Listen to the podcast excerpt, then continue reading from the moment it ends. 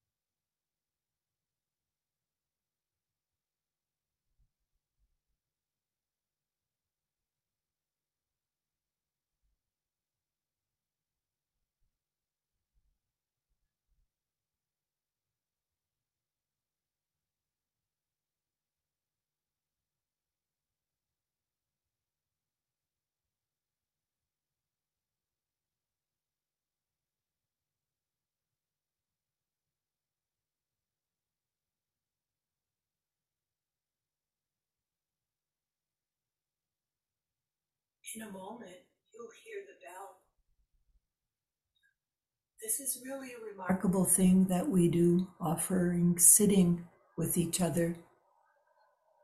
A colleague of mine said yesterday that she begins all her ther- psychotherapy sessions with sitting for two to three minutes prior to continuing. What she's noticed over time is that it affects what arises between the people from within the person. This gentle act of sitting has this kind of effect. Let's see what will arise as we complete our sitting with reciting the verse of the robe.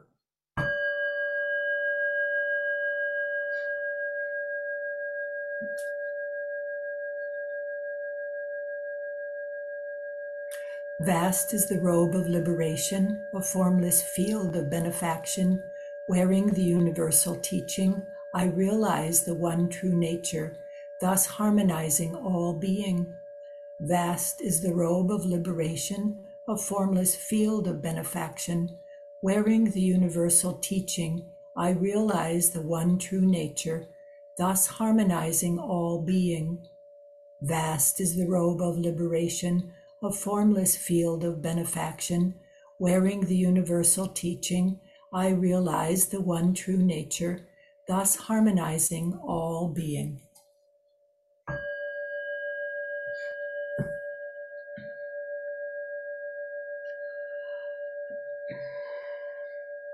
Jessica, can you put us on gallery for all of us just to take a, a moment of just looking at each other, seeing each other, meeting each other? Thank you.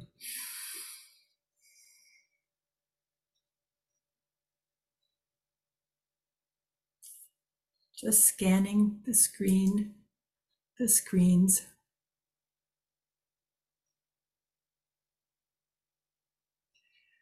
When you all were first coming on, it, you know, Flint often says it's like popcorning, and it truly is. And maybe many of you have noticed that we popcorn each other um, into each other's lives. All right, Jessica. Thank you.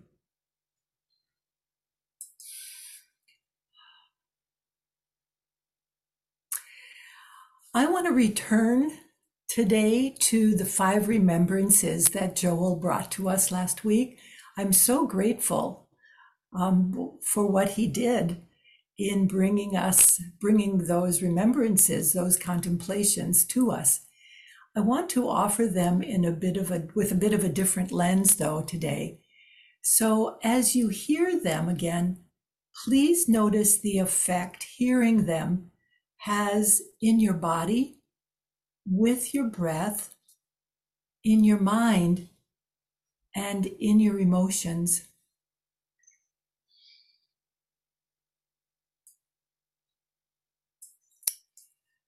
I am of the nature to get old. There's no escape from getting old. I am of the nature to get sick. There's no escape from getting sick. I am of the nature to die someday. There's no escape from death. All that is dear to me and everyone I love are of the nature to change. There is no way to escape being separated from them. My choices and actions are my only true belongings. And in the Plum Village version, they add, I inherit the results of my actions of body, speech, and mind. My actions are my continuation. I brought us back here to have them be the foundation for what I want to say with a slightly different lens, as I said. Please forgive me if something is redundant from what Joel offered us last week, but I think it's worth another look. The Buddha offered these as subjects for contemplation, to be reflected on frequently. When I think about that, my guess is that in his studying his own mind and observing his culture 2,600 years ago, he clearly saw how we human beings struggle with and cause suffering, facing these truths and using them to guide our lives and to reduce suffering. Here's another list. It's shorter, but no less worthy of contemplation. Rare, incurable, progressive, and eventually fatal. This is the description of the blood cancer diagnosis I was given six years ago last month, with a prognosis of four to six years. That was last month. When I read this description about a year into having received the diagnosis, I quickly realized it was also a good description of life as it is. Now, that may seem or may have been a way for me to soften the personal impact of it. However, I took it to heart as I needed to proceed with mainstream medical treatment and assess the self care structure of my life, including my activities, my nutrition, my work, my relationships, you know, the whole picture. And here's where the five remembrances became frequent contemplations for me.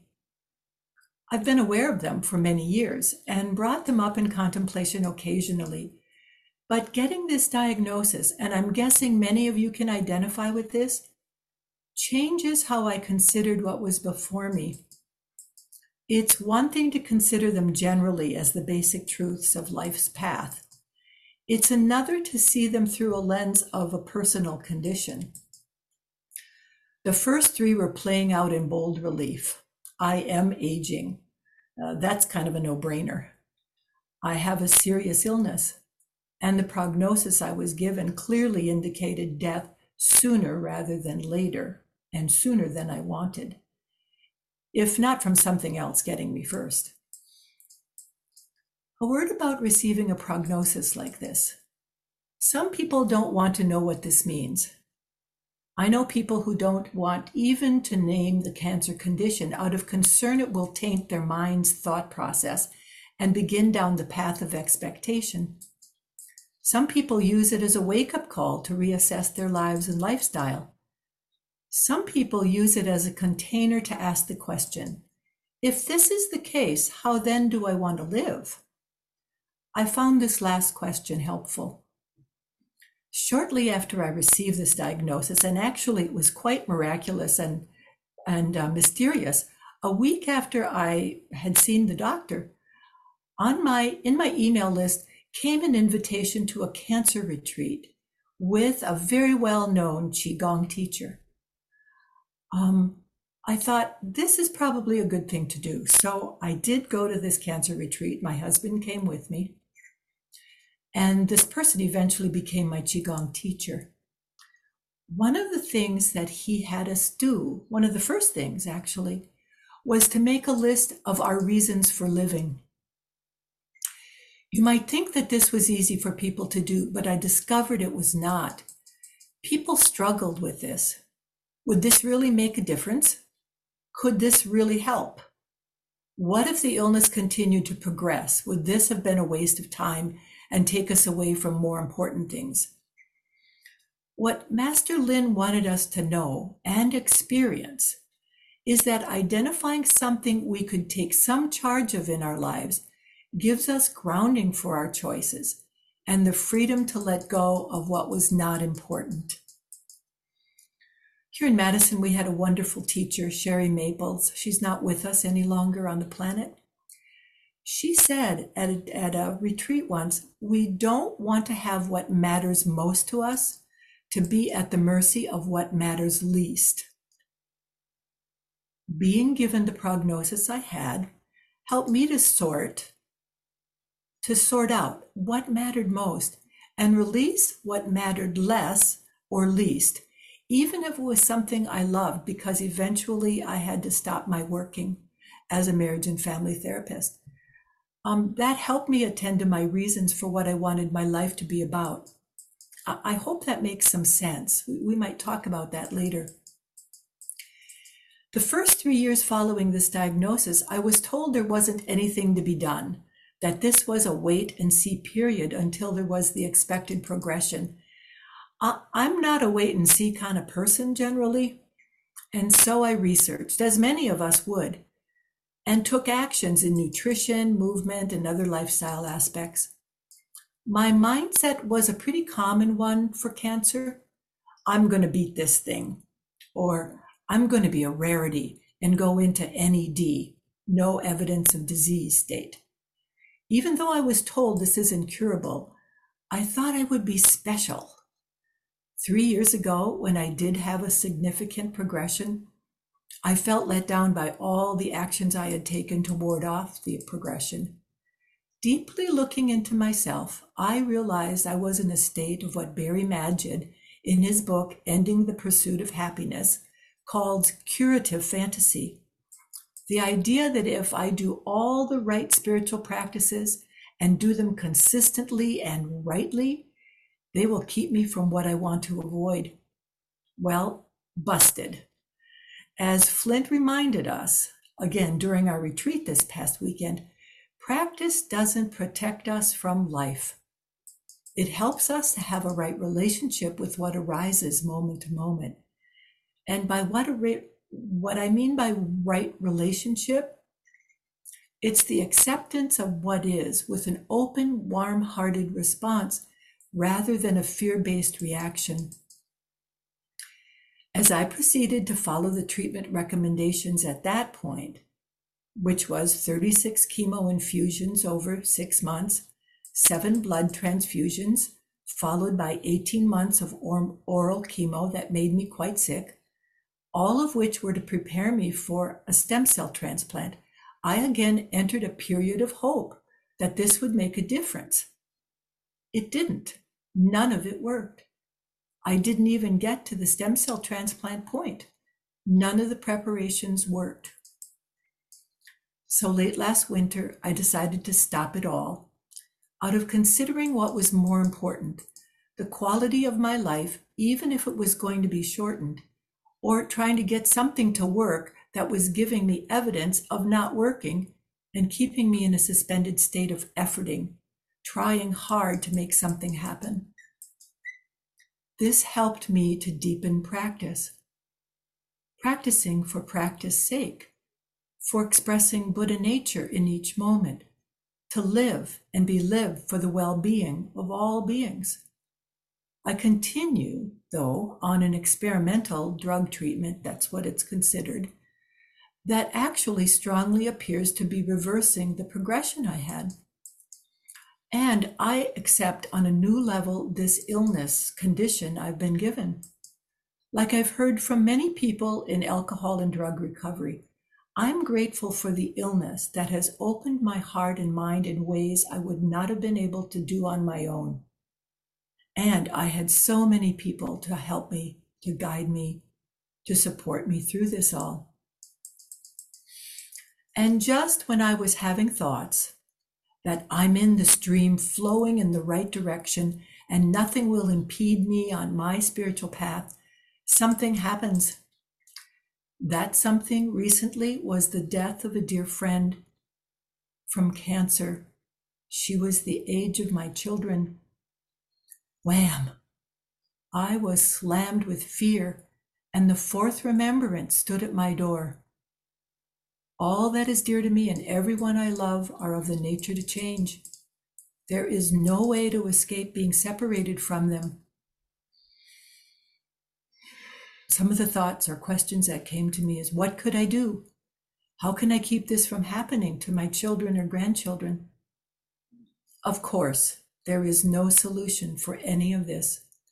These are the truths, the facts of being in this impermanent animal body and the messy miracles of our lives. Messy because we have little control of what is handed to us, and miracle because we're here at all Our retreat with Flint this past week focused on what the Buddha learned in his deep consideration and contemplation. Those first six years after he left his home. and studied and practiced and trained with so many teachers. But sitting under the Bodhi tree, he discovered that everything depends on everything else for its very existence, and that everything is in constant change. Further, there is nothing but flux and flow, a contingent universe with no fixed beginnings or end. The Buddha awoke to dependent co arising, paticca samuppada. All the teachings arise from this truth. Everything turns and returns to this. When I contemplate these truths, not intellectually, but experientially through my body or this body, I settle, I breathe, I act in true nature, or at least my actions, I hope, are coming from true nature. And life proceeds on this path of rare, incurable, progressive, and eventually fatal. The last thing I want to offer is a reminder Flint gave us yesterday during our post retreat practice discussion group. He reminded us that when we die, everything will continue on. So I thought about that. When I die, everything will continue on without me. Life doesn't need me. At first, I thought I found this shocking, which is proof, of course, of my attachment to the idea that my personal life is needed for things to continue. Um, but then I found it actually relieving. With this realization, it's best to shift from attempting to what Joanna Macy describes as our, our ability or our lean toward predicting analyzing and trying to control. What she suggests is to move into appreciating, encouraging, supporting, and loving all that life offers us, especially when it's difficult.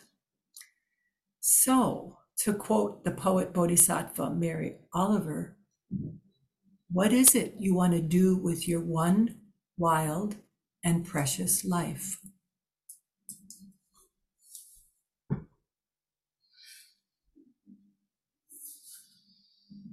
Ah, so, what thoughts do you have? What questions do you have for yourself, for all of us here? Ah, Becky's right here. Go ahead, Becky.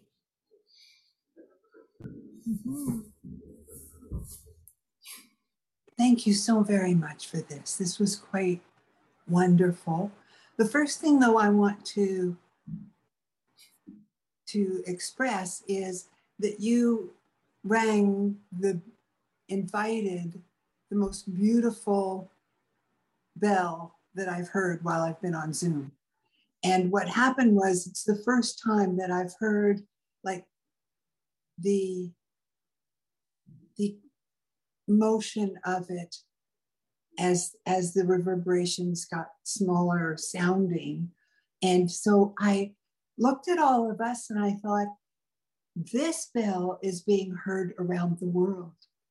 The resonations of it are going everywhere because we are everywhere.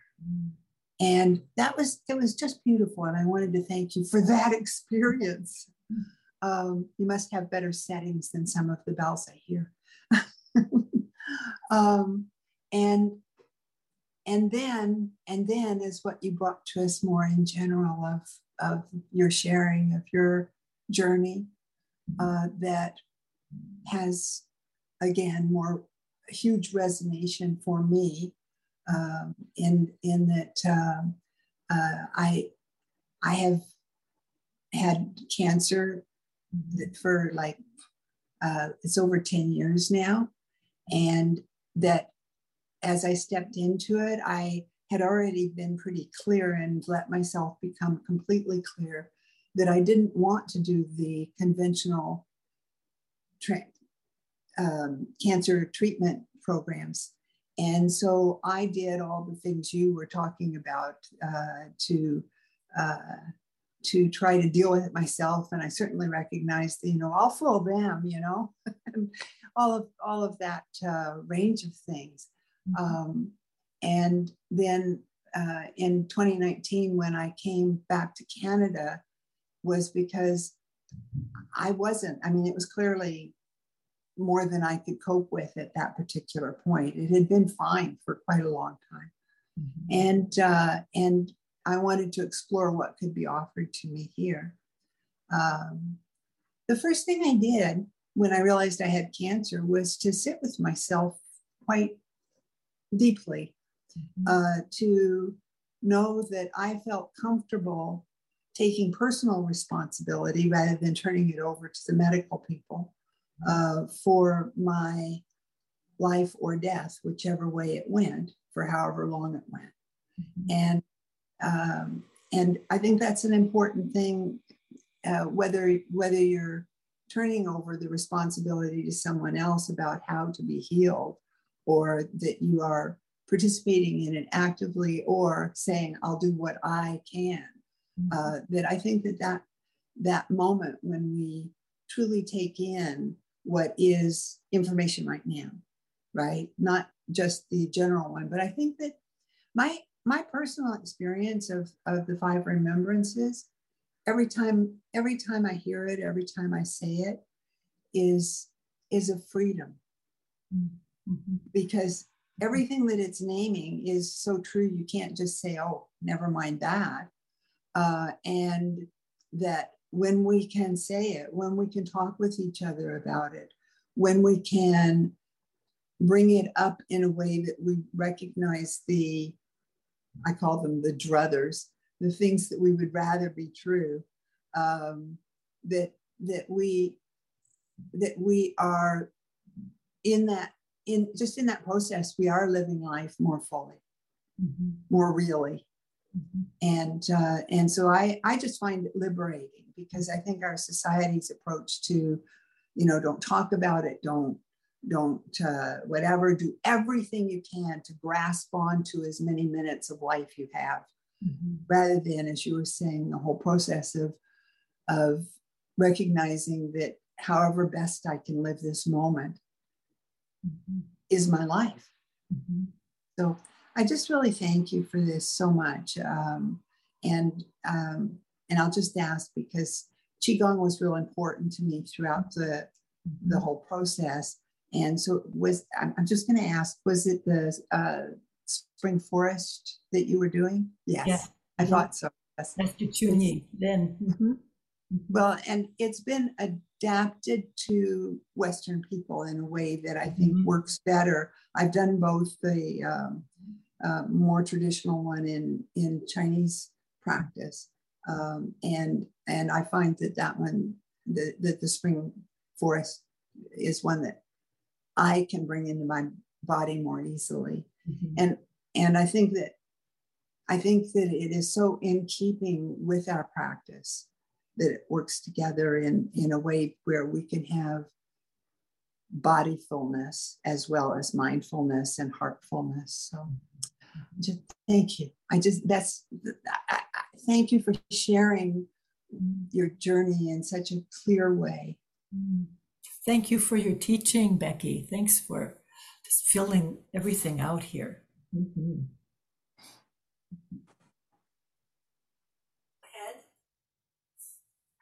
Yes. Hi, Suzanne. I'm Kath. Oh, Catherine. I'm Catherine. Yes. And I, I um, I'm part of the Nothing Special Sangha in Sheffield. Yes. Yes.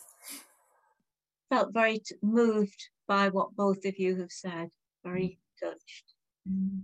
So my question, I haven't got a cancer diagnosis, but um, my husband has a diagnosis of mild cognitive impairment mm-hmm. and is getting slowly worse. Mm-hmm. And um, from that position, my question to you, Suzanne, is how how did you how did you hold the fear that arises in these situations? Mm-hmm. Any practices? Mm-hmm. Um, what was helpful? Because I find that certainly during the day, I can contain my fear, but sometimes at night I can't. Mm-hmm. Mm-hmm. Oh, that's such a good question, Catherine, because fear is always a part of this, whatever the condition we're faced with. And um, I really like Thich Nhat Hanh's guidance with these difficult emotions. He suggests that we hold these emotions like we're holding a baby, very tenderly. And I mean, we even do the action, very tenderly holding this baby of fear.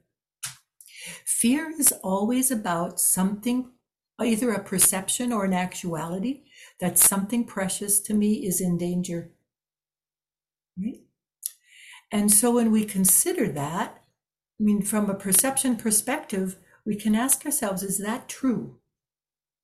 And sometimes we can say, no, I'm not really in danger, but my nervous system just got activated by something. But sometimes we, it is true. Our life is in danger or our loved one's life uh, is changed uh, in inalterable ways. And we, what are we faced with here? And then we hold our fear very tenderly and we breathe with it.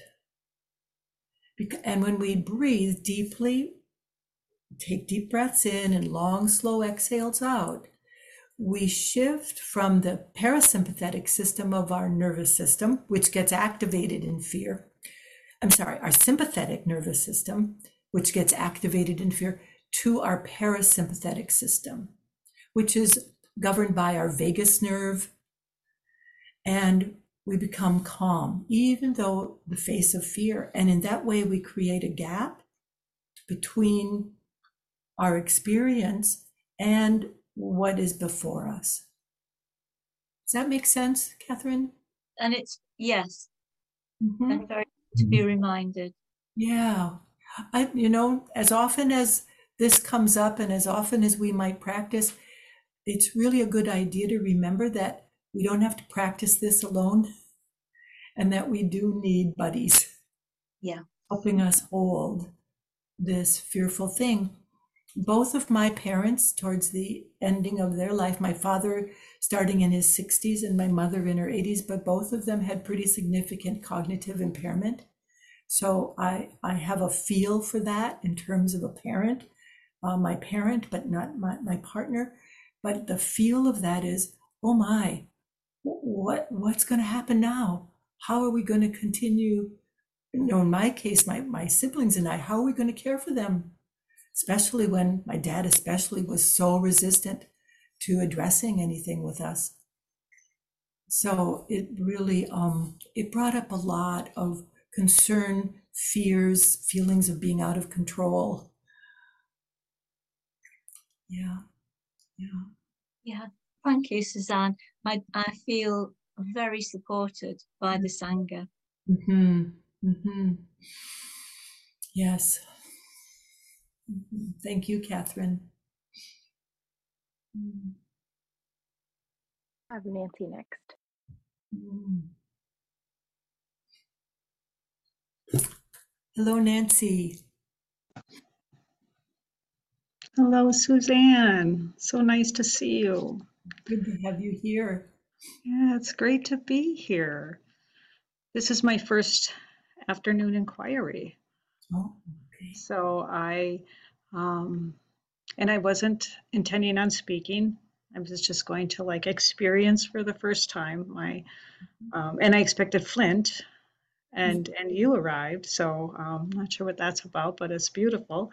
Um, and so, first of all, I want to say thank you again for sharing your journey.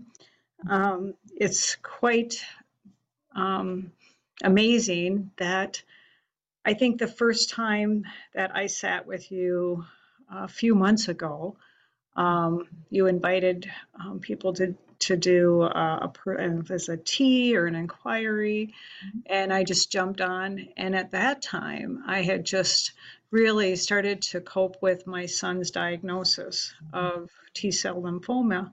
And and you shared your journey, and I had no idea. And it mm-hmm. was kind of magical to have um, you at my side as I was just beginning the journey.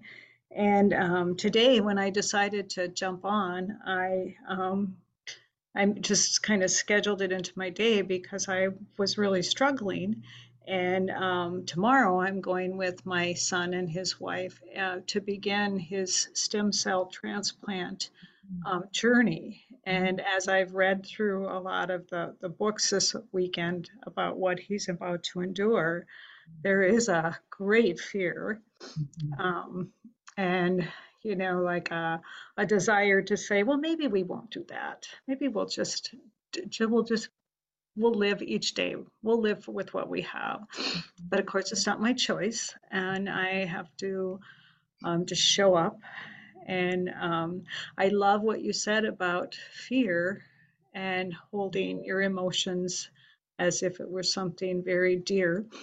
Because last night I had this image as I laid in bed of just like crawling in bed with him and just holding him um, as he starts his process. So, um, but one thing that has been helpful for me with my fear is I took a training not too long ago, just a little Zoom training.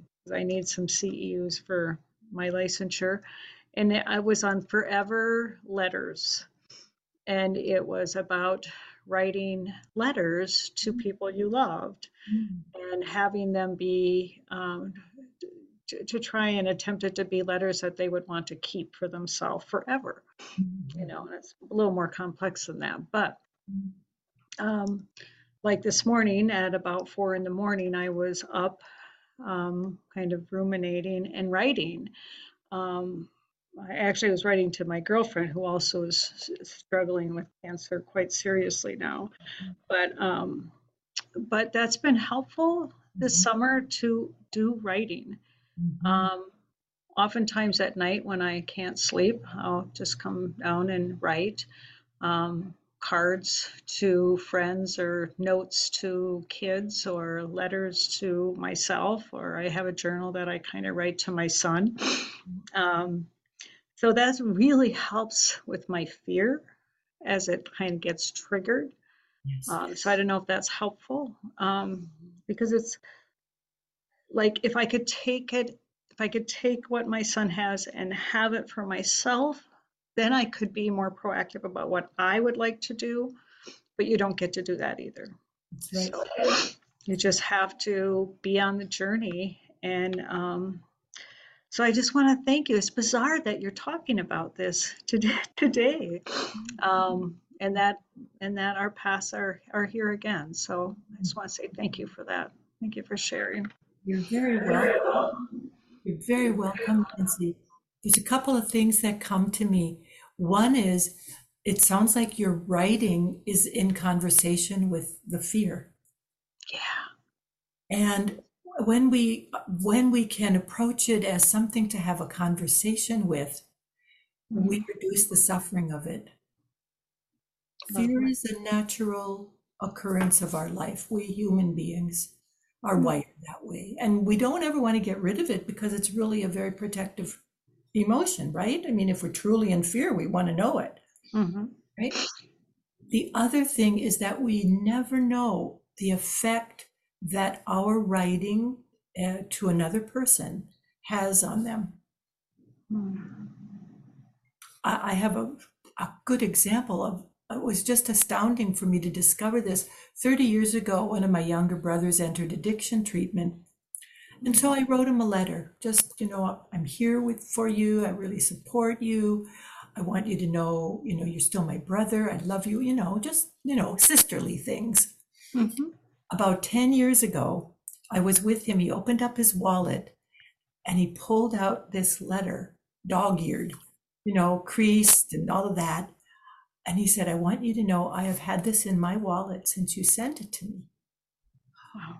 i was i was stunned it, to me it felt like you know i'm just going to send my brother a letter and let him know it had Mhm. such a profound effect on both of us for him at the time that he kept it for so long and for me to get that picture of we never know what the effect is going to be but you know it's not like we do something for the effect Right.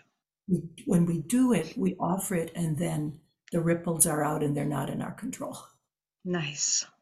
That's very helpful to remember that. Mm-hmm. Thank you. I really wish you your son well tomorrow. I I had this all very described to me because I was supposed to go into it, and um, I got a picture of what it would be like. Yeah, it'll be a journey. It'll be a journey. Yes. Yeah. Thank you. Mhm.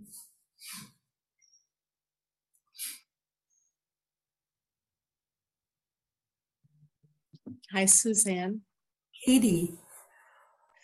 So um, you and I haven't met before, um, but you did uh, come to our Sangha Awakening Together, Oh yes. offer a, a teaching. So that's how I know you. Okay. Okay. you don't know me, but I know you. And I'm like, do I hit the hand raised button or not? so here I am, since nobody else jumped in. Mhm. Um, I, I just really want to thank you for this. Um, it's given me a lot of resources actually in my own journey. Um, last week, I you know, I was given a diagnosis of something rare, incurable, progressive, likely not fatal, but um, you know something that uh, is really fearful for me, and that's a, a re- the just the thought of reduction in my capacities and pain, Yes. just in general. So um, I I really like what uh, the the the conversation with Nancy around writing, and I'm going to take that for my own. Um, because I, I just realized that so much of the processing I'm doing is up here Mm-hmm. and um and I, I just don't know how helpful that really is. it feels like I'm doing a lot of work without really any benefit, you know? Um, and truly just showing up for this today is the type of things that I know I need to do Mm-hmm. to face whatever. I don't know what all this means. I truly don't know Mm-hmm. you know what any of this um, means about my physical health Mm-hmm. um, but when you ask the question what do i want my life to be about you know you actually posed several different questions and that one really stuck out to me and um, a lot of that just doesn't have so much to do with what i can do physically you know Yes. um, in terms of what I want my life to be about. Mhm. And um, I am, I was curious as you said it, like uh, when you pose that question, if this is part of what you wanted your life to be about, this touching others, and um, just wanted to reflect back to you that it's working. yeah, fulfilling it- it. It is, it is what I did, I do want my life to be about in whatever way I can do that. Yeah, yeah. Well, and so I'm a person in recovery. I, I have over 20 years of recovery. Um, and I really you, About thank you. you. Thank you. Um, yeah, I I really appreciated what you said about that earlier. Just that people um, in recovery almost are always talking about their gratitude Mhm. for the experience because it completely shifts. Um, uh, what is this about? What is this all about? You Yes. know, and and the surrender uh, that needs to happen for recovery to happen. Um, so with this too, I it reminds me about, oh yeah, you know how this works. surrender, surrender to this, to Mhm. this moment, to this experience, to um, whatever this is about, Mhm. and knowing that I'm pretty limited in terms of what I can do, but it doesn't mean I can't do anything. That's right. That's right. that's what I really learned when I was told early on, well, we're going to wait and see. I was rather shocked by that. Like, what? Let's Wait, do wait, something, Wait right? and see. And, and the first thing it was, well, what can I do? And then it was, well, how do I want to be? And that's what I'm hearing you say. Absolutely. Well, I'm hearing, you're hearing me say it because I heard you say it. Oh. we're, we're exchanging encouragements here, which is the best thing ever. Mhm. Yeah. Mhm. Well, and I just, I'm really taking it in. So uh, this, yeah, I, there's um, a lightness right here Mm. that hasn't been there for the last week. So mm, thank mhm, mhm. You're very welcome, and thank you for your teaching, Katie. Mhm.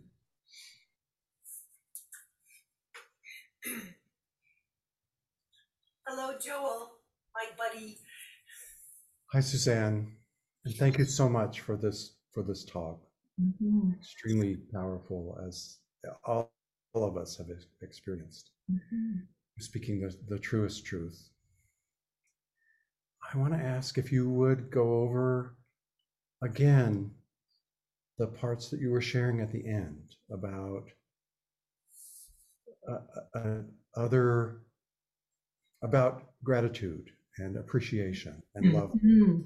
just talk about i mean you are living that Mm. it's, it's very clear Mhm. but would you go through that list again and just Mhm.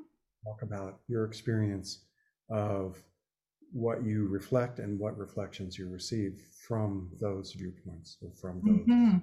stances Well, when Flint said that to us yesterday, he was reminding us, you know, um, that um, there were a couple people in the group whose um, loved ones have died in the last year, and we were talking about our own that when that happens, our own deaths, and he said, you know, when you die, everything will continue on without you, It- because life doesn't need you. Well, I heard that and I went, well, given everything we've been talking about in the retreat, this is not personal. And Flint often says to us, this is not personal. This the fact that you have this illness or that this happened, it's not personal. It's it's life. But our attempts to try to control it or analyze it or predict something so that we can do something about it just causes more suffering. And I really noticed that at different points in the last six years, what I was doing, so that I could go, wait a minute, what do I really need to be doing here is appreciating, encouraging, supporting, and loving everything that life has to offer me. Because the truth is, the last six years have been remarkable. I have a young doctor as a, uh, my oncologist is a young doctor, and when I started working with her, she was pretty much by the book. And I said to her, uh, "You know, I, I just have a whole lot of other things that I think about this, and I'm wondering if you'd be willing to collaborate with me." And vice versa, I'll collaborate with you. So we made deals. We made deals all along. And when I told her that I was going to stop all the conventional treatment last winter, she was very concerned. She said, You know, I, I understand why you want to. I understand that you're quite sick from this medicine.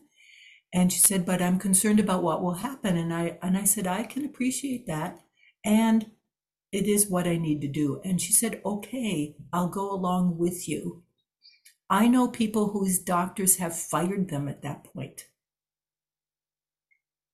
And so the fact that she could appreciate me and appreciate, and I could appreciate her and her and what and the limits of what she could do and couldn't do, that that that container or that expansion of appreciation and encouragement and support just meant everything.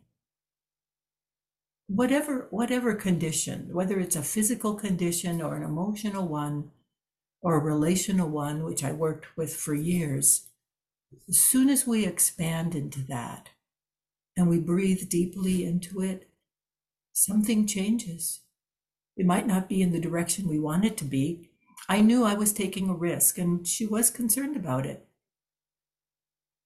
And it was a risk I was willing to open up to. And I'm grateful that she was willing to do that as well. Is that a response for you in what you asked, Joel?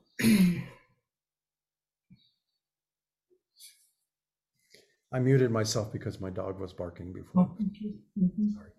Yes, thank you so much, Suzanne.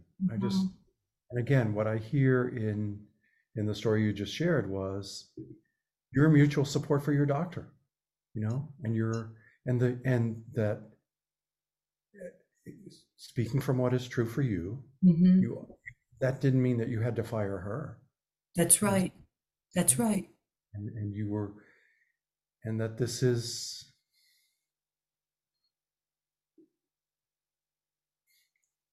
this is an unfolding that will continue. hmm hmm As it all is, Joel, and I know you know that, as it all is, as you said so well last week. hmm Just recognizing the preciousness of our community and what we bring to each other each week and offer to each other each week, and in being here, sitting with each other. Mhm. Mhm. Mhm.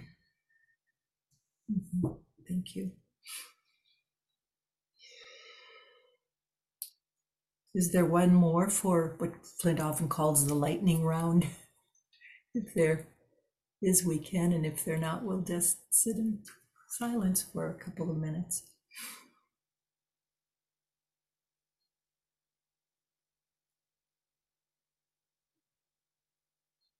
Mhm. Okay, Mike. I, Hello. I decided to uh, not sit in this place where I would be going. I really want to raise my hand. And then I didn't. So I did. And I just wanted to say, what a wonderful inquiry. What a wonderful share. How beautiful I feel. Um, and how the message that I received from everybody, and, and starting with yourself, is that this all applies to life and and what i get to bring it to and you had mentioned just a few minutes ago how we can bring it to different things like relationship and emotions Mhm. uh, not just physical i'm carrying my daughter and her husband working through tough stuff and probably separating Yes. and as a dad and a grandpa i can sit with it and be present Mhm. and not try to jump in and fix but to honor them by bringing my piece to it and and more when i think about some of the things you shared and talked about today i can breathe through my fear Mhm. so that my presence is encouraging Mhm. and um, you know someone said i think it was katie about being and doing and Flint is fond to say to me, bring your being into your doing. And because I'm a doer to the max. Oh, that's perfect. Yes, I, I, I know that when he says that. That's right. Yeah. And so when I do that and I bring my heart into my being and Mhm. into my doing, i- it's so precious. This was a beautiful experience. I mostly wanted to say thank you. Mm, Thank you. Thank you so much, Mike. Mhm. Mm. Mm.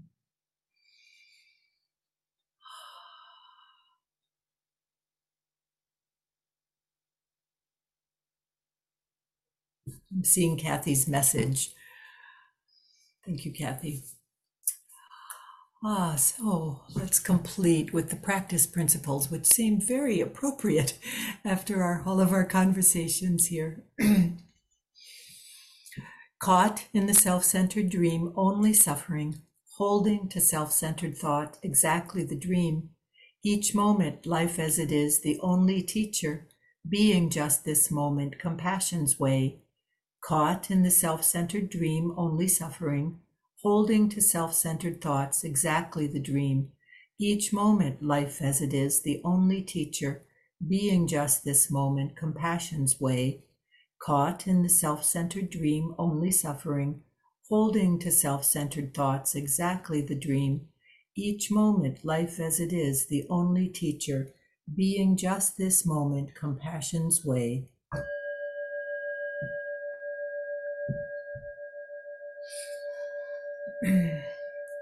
Thank you, everyone. Thank you for being here. Mm, I'll turn it back over to Jessica. Mhm. Thank you so much, Suzanne. What a beautiful inquiry. Thank you, everyone. I've placed in the chat um, the link if you'd like to make a financial contribution. All of the contributions that are made, uh, whether through your time, your energy, um, your finances, or your skills, are uh, so, so appreciated. Uh, so if you'd like to make a financial contribution, appamada.org or uh, Open Door has a website as well. You can make a, a contribution there. Um, thank you all for, for your attention and your time. I'll turn it over now.